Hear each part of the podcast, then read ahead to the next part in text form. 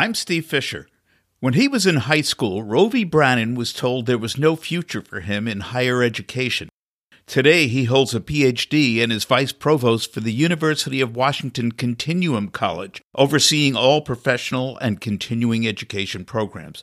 He knows the value of lifelong learning, and he's my guest on Life Slices.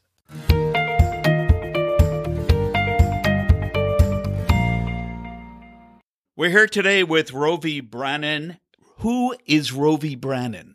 Great question. I'll just jump in and say, you know, I'm a conundrum of conflicts. So I'm I'm a guy who was told in high school, you're not college material. You should not even think about going to college. You should take shop classes. Unfortunately, I was not good in shop uh, either. And now I am leader of an incredible unit at the University of Washington called Continuum College, where we serve over 60,000 lifelong learners every year. I have my PhD. So interesting, even from the very beginning, you shouldn't go to college and now I have a PhD and I work at a university. I think, you know, I, I believe in the power uh, and the transformative power of higher education, and I'm an example of that transformative power. And yet, I also believe we're at a moment where higher education really has to change to begin to serve a broader and more diverse audience of people, not just in the US, but around the world. And, and finally, uh, the, my latest conundrum is that I am trying to figure out how I can be in the office with all the people I love to work with and still enjoy the solitude and lack of commute that my home office offers. So I think like many of us, it's like, where do I work today? You know, I'd like to be with all my friends and colleagues, but boy, there's just something nice about waking up in your uh, slippers and grabbing a cup of coffee and going to work as well. So, so a lot of, lot of things going on there, but, uh, but it is a, uh, it's, it's a fun time. I keep myself entertained. That's awesome. It's, uh, so you can't don't you're never going to make it in college, but you will running a college. That's right. That's, that's right. There's a lesson there. You started in the business arena, according to your profile.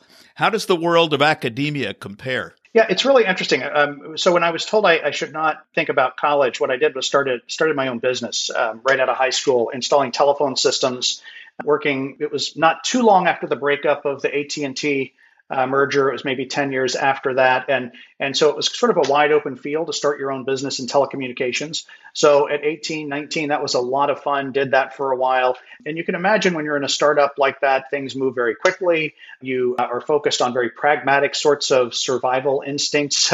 Can I get enough business? Can I pay my employees? That sort of thing. And, uh, and I think that uh, that's true regardless of where you are in business. It's a very fast paced environment. You have a, a, clear focus on your business mission and the bottom line. Both of those things have to be equally important at times in business. And I think when you move to higher education, I like to say you still have to. We still have to do the business of higher education. We have to stay in business. We have to think about the financing and those sorts of things. But our focus is really on this mission of delivering education and creating new knowledge for the world. And so there's a very big difference in mission and approach to higher education than I think the business world has, but there's certainly a lot that we can learn from each other in the business world and the higher education world. There seems to be a lot of continuing education programs out there. When did that whole concept of continuing education get started? Yeah, great question. It's a lot older than most people realize. Really, back in the 1850s in Cambridge, they began talking about the need to extend the disciplines to people who would not be full time students, but would want to further their learning later in life. And, uh, and so that's one of the earliest examples of really thinking about continuing education. In this country, there was an explosion of these kinds of units, often called extension. The unit where I work, Continuum College at the University of Washington, started its, its existence in 1912 as the University of Washington Extension. And many universities around the country began launching these extension services at about the same time. Now, what else was going on in the United States, especially during that time, was it was an era of incredible populism where the old systems, the sort of industrial giants, if you will, were really being questioned by society, how much power they had accumulated by the use of these new industrial technologies. The elites were really becoming under a lot of heat and a lot of fire. And so, in, in that era, research universities began to say we need to begin to serve more of the community than just the elite leadership class. And that was really when extension units that later became often called continuing education units were formed in this country. And we've transformed ourselves about every decade or every other decade since that time over the last 100 years. So you might imagine we have some great pictures of the very first courses delivered via motorcycle at the University of Washington in about 1915. And somebody, you know, that was the old internet, right? You would actually take a motorcycle, deliver the correspondence course, bring it back. We would grade that. And we had people who would finish their college education that way after World War II, evening degree programs for after the GI Bill, and beginning to expand the capacity of universities to serve far more people than we ever served in, in the past. And of course, more recently, our focus has been on the use of the internet and other kinds of programs that we can now reach people with remotely and virtually. So, really, we've looked at different ways of delivering education and different modalities over the history, about the last 100 and 120 year history of extended and continuing education. Well, I'm guessing in the 1850s, online education was a bit difficult. yeah, the two tin cans and a wire was about uh, about as far as that uh, would reach. The bandwidth was terrible. That yeah. How did you get into continuing education? I was I was uh, tricked into going back to college by people at, at, at, at community colleges. And you got to be careful with people in community colleges because you'll start off there and suddenly realize you can do college work. And what's interesting to me is I was playing in a rock band playing. So, you know, I, I ran my business during the day and at night I played music, a lot of heavy metal, blues, rock, all kinds of different stuff. But there was, and I was in Charlotte, North Carolina at the time, and Central Piedmont Community College, one of the most incredible community colleges in the United States, by the way. Folks know the the field; they, they really know that that place. But they had a, the musicians in Charlotte knew that you could get free studio time in a 16 track studio by just taking a $25 per credit hour class in studio engineering. And that's much cheaper than going to a studio. So I enrolled in this audio engineering program to get free studio time for my band.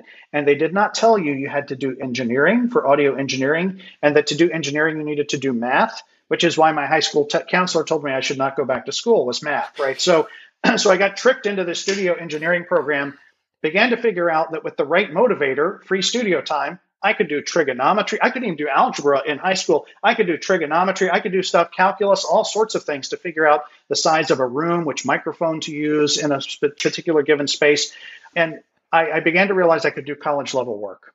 And so I was running my own business at the time, but there was a little recession that occurred in the early 90s, which is when this was. And I said, if I can do college level work, maybe this is the time I go back to school, go back to college. As an adult, I was in my mid to late 20s at that point. My son was born uh, in my sophomore year. So I really do understand what it's like to go back to school as a parent and have to work 40 to 50 to 60 hours a week try to fit in a full schedule of classes and make that happen. But that's how I got back into education after being outside the realm of higher ed and just kept going from that point forward. Your title is vice provost, which which kind of threw me because the provost was the last name of a child actor who starred on a show Lassie. And now going, what what what has he got to do with online education? But as a vice provost, to what degree are you involved with the development of the courses? It depends, but usually I am usually helping to set up the development of the courses, and then we have a, a, staff of about 200 people that works with our faculty on campus or instructors in the region to do the actual course uh, development. But it is funny what you're saying because it just came up yesterday. Somebody asked me what one of my own staff who was new uh, new to higher ed. What exactly is a vice provost? I hate, I'm embarrassed. I don't even know what that means. And I said, you know, I didn't know what a vice provost was until I accepted this job about eight years ago. All through graduate school, I don't think I could have ever told you what a vice provost was. And the simplest answer is we are a vice president at the university, but over academic sorts of things. So I'm over the adult and continuing ed unit, but there are vice presidents that run things like IT and, and the other service centers on campus. So we're kind of vice presidents for the academic side of the institution for people who have ever wondered what a vice provost is. I'm guessing that the development of online education, continuing education is a, a bit different from everyday academic classes. How does that process of developing these programs differ? There's a, several different ways. First of all, we do work with our faculty pretty extensively. And in those cases, we, we have about 100 at the University of Washington Continuum College, we have about 111 master's degree programs as a part of our portfolio of 400 programs.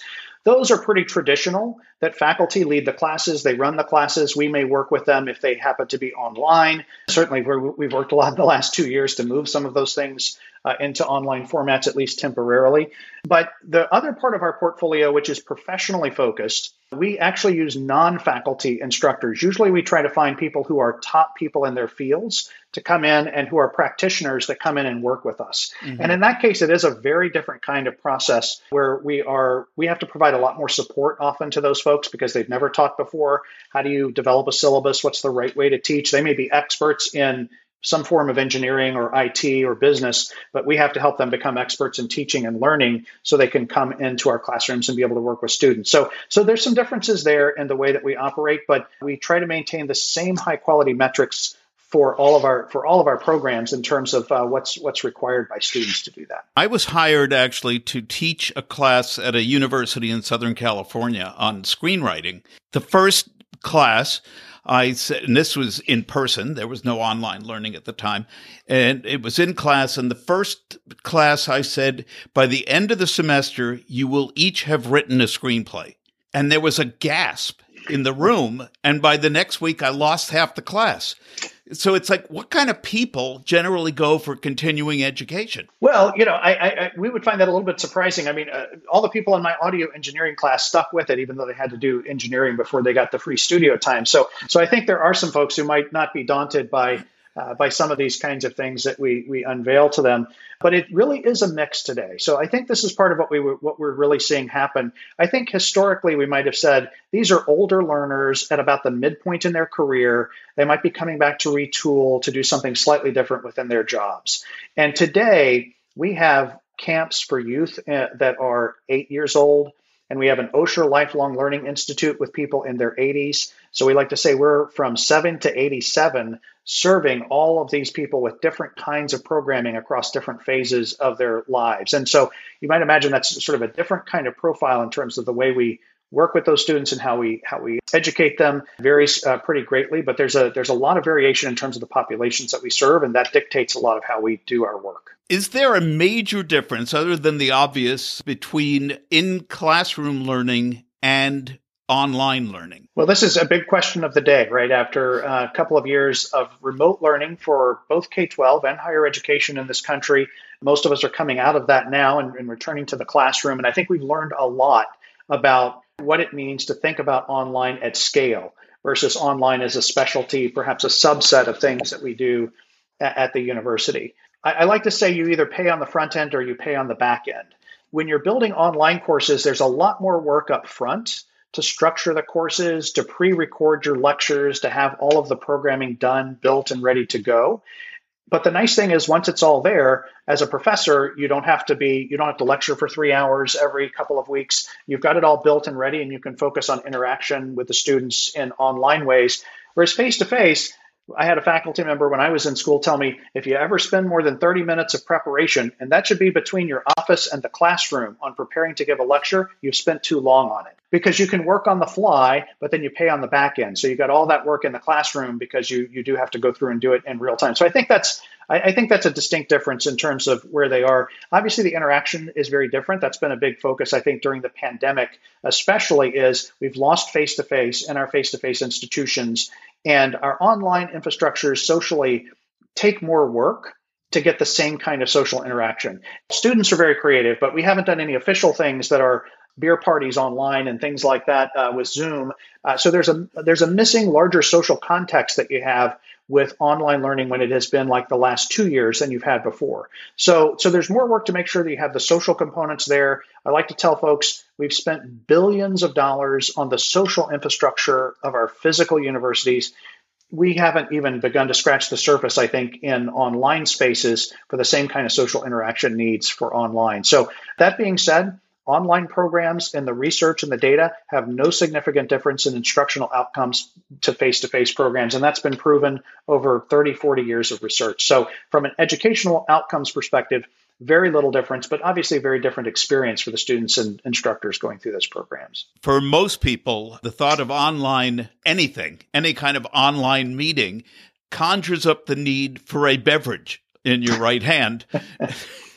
what kind of people will be served best by online learning? There, the older research talks a lot about people who have high levels of self motivation. They are independent thinkers. They like to work independently. They may not need a lot of that social interaction. So during the Great Recession, a lot of online degree programs came online during that period uh, across the country, not just in the for profits, but it's when the state institutions really began to get into online education. And we did we did learn a lot during that time that adult learners who have full time jobs are very goal focused, right? They don't need all of the same tra- uh, trappings that the younger students do in terms of what they need. So historically, we would have said an independent learner who doesn't need all of that social interactivity in the same way, doesn't need that context, they're going to be really well served. And by the way, it also is someone who may not be able to get access to the university in any other way if they don't live near a university. Obviously, that's someone who's going to benefit directly from an online experience. But now, I think over the last two years, I think we're going to have to find out. We don't know yet whether that profile is going to remain because I think most people have gotten much better at working and socializing online. So I think the profile is going to start to shift away from that sort of traditional independent learner and toward most people will be learning online at some point during their lives, especially as we live longer and focus on the changes in society that are requiring us to retool all the time. Some of that learning is definitely going to be online. So I think it's going to get, we're all going to get more comfortable with it. But I would say today, those independent learners tend to have the better research outcomes than folks who really like a lot of social environments, uh, social activity around their environment.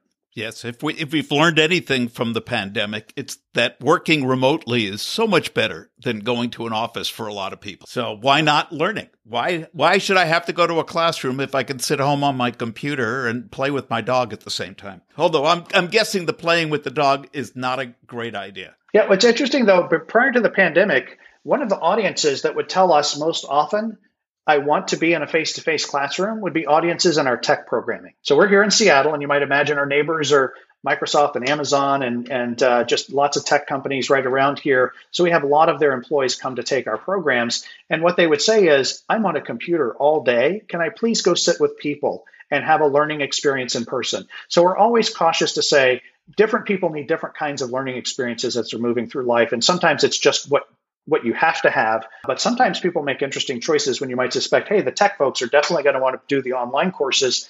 Sometimes they're the ones who most want to have uh, that social environment uh, to, to learn in. Interesting. So for the technophobes, there's not a great deal of tech knowledge that you need to succeed with online learning. Is that correct? Yeah, I think that's true. I think 10 years ago it would have been very different, but today the software is much better. It's much more seamless uh, you know, if you can get on your phone and, and navigate your phone, you can get on an online course and, nav- and navigate an online course. America Online would have to change their logo from "You Have Mail" to "You Have Homework."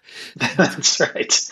And I remember a day when "You Have Mail" was an exciting thing to hear. Actually, that's right. Yeah now we just we take it for granted that it's going to be there. Is there a difference when we're in high school and we're applying to colleges? We tend to look at certain colleges that have a reputation for particular types of study.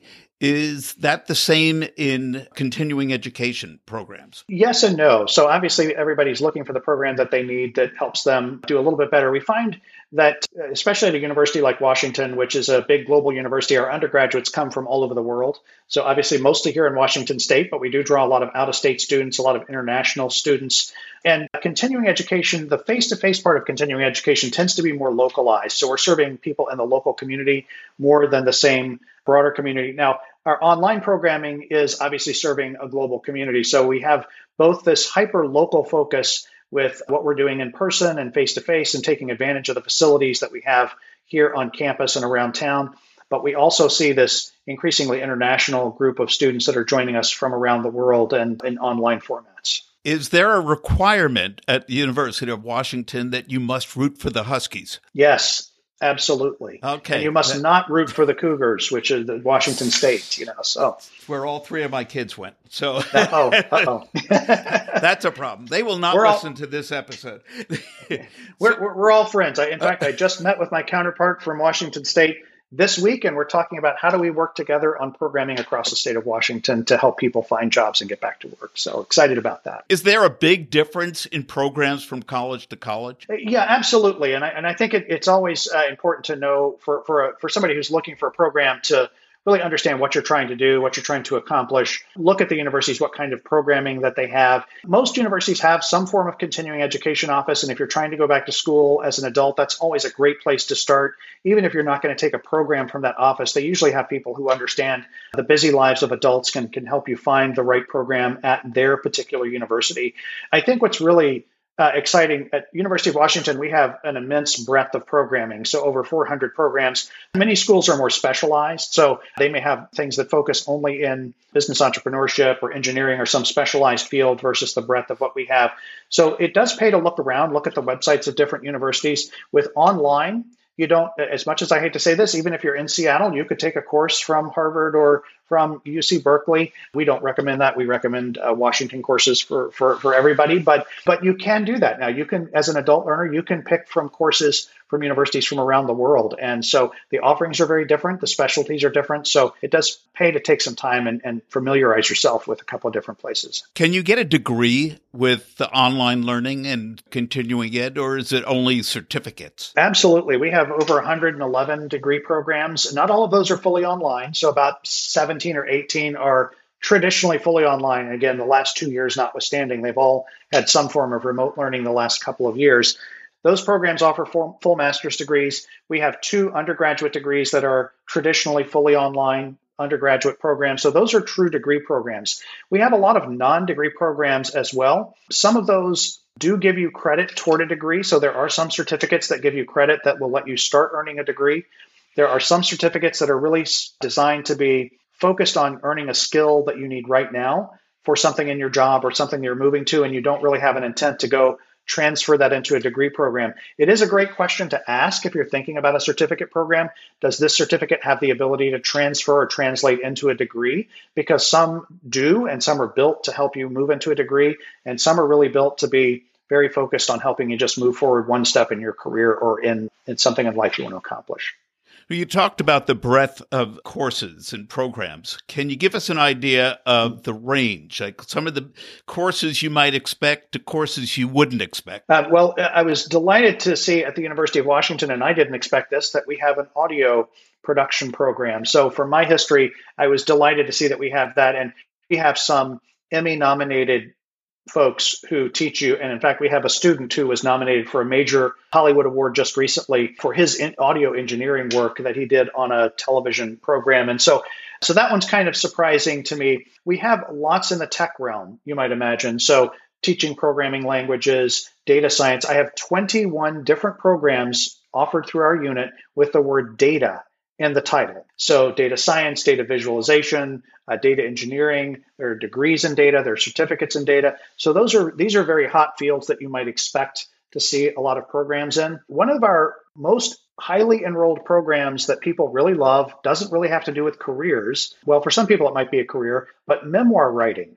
So, we have some great folks who teach people how to write their memoirs some people really, this is their fourth act career. As they're thinking about retirement, they say, I'm going to get really serious about writing memoirs. And they pull this together. We've had, I think, just last year, four published sets of memoirs from people who took this course. So that's a very unusual one that we have sitting there, but it is one of the most robust communities of learners that work together. We have programs in fundraising and nonprofit management, and uh, just this, it's a, it's a huge gamut of what people can do without having to think about, I need to commit to two to three to four years to earn a degree.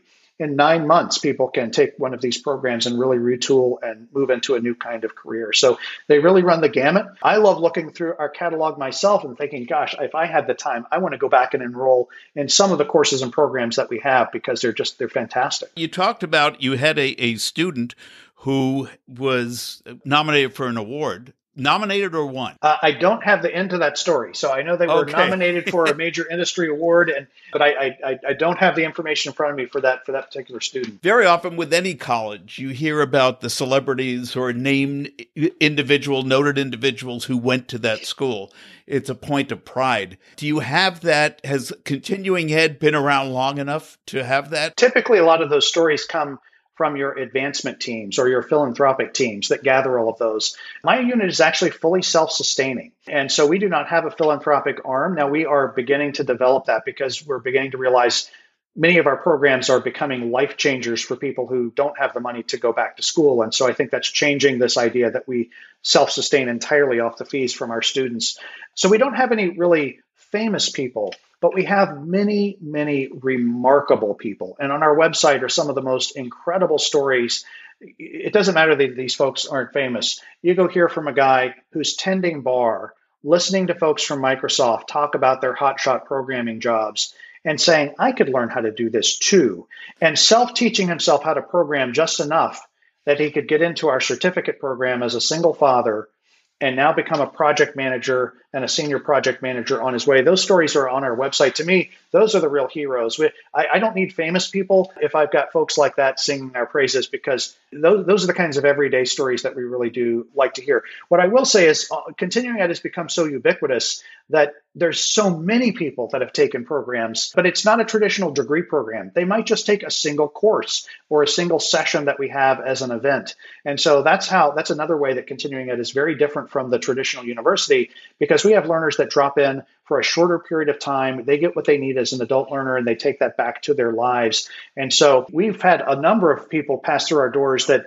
just come to a seminar or come to an event that we put on, but we don't tend to capture them and put their stories up on the web in the same way as the rest of the university. So, uh, something we can learn from, perhaps. One of the problems with higher ed that we hear about all the time is the cost. How does the cost of continuing ed compare? And can people, are there scholarships? There are scholarships. And, and if you t- think about the broad range, so when I talk about degree programs, they're degree programs that cost about the same as other master's degree programs or undergraduate degree programs. So there's at the degree level, uh, the costs are roughly uh, uh, the same for the kinds of programs that they have.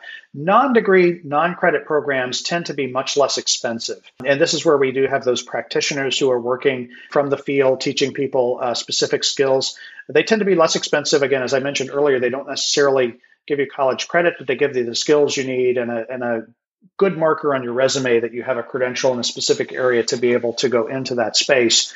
So I think that's a critical thing to keep in mind. Good questions to ask for sure. You mentioned, and we've talked about how many continuing ed programs there are all around the world. What should people look for? Other than UW and you know purple, you need it needs to be purple and gold. And uh, if you have those three things, you're in good shape. First of all, there there are uh, tremendous. Many of my colleagues around the country just do incredible work. I just I'm the immediate past president of the University Professional and Continuing Education Association. So I've had over the last three years the opportunity to really see across the entire United States and the spectrum of programs and things that, that are being offered.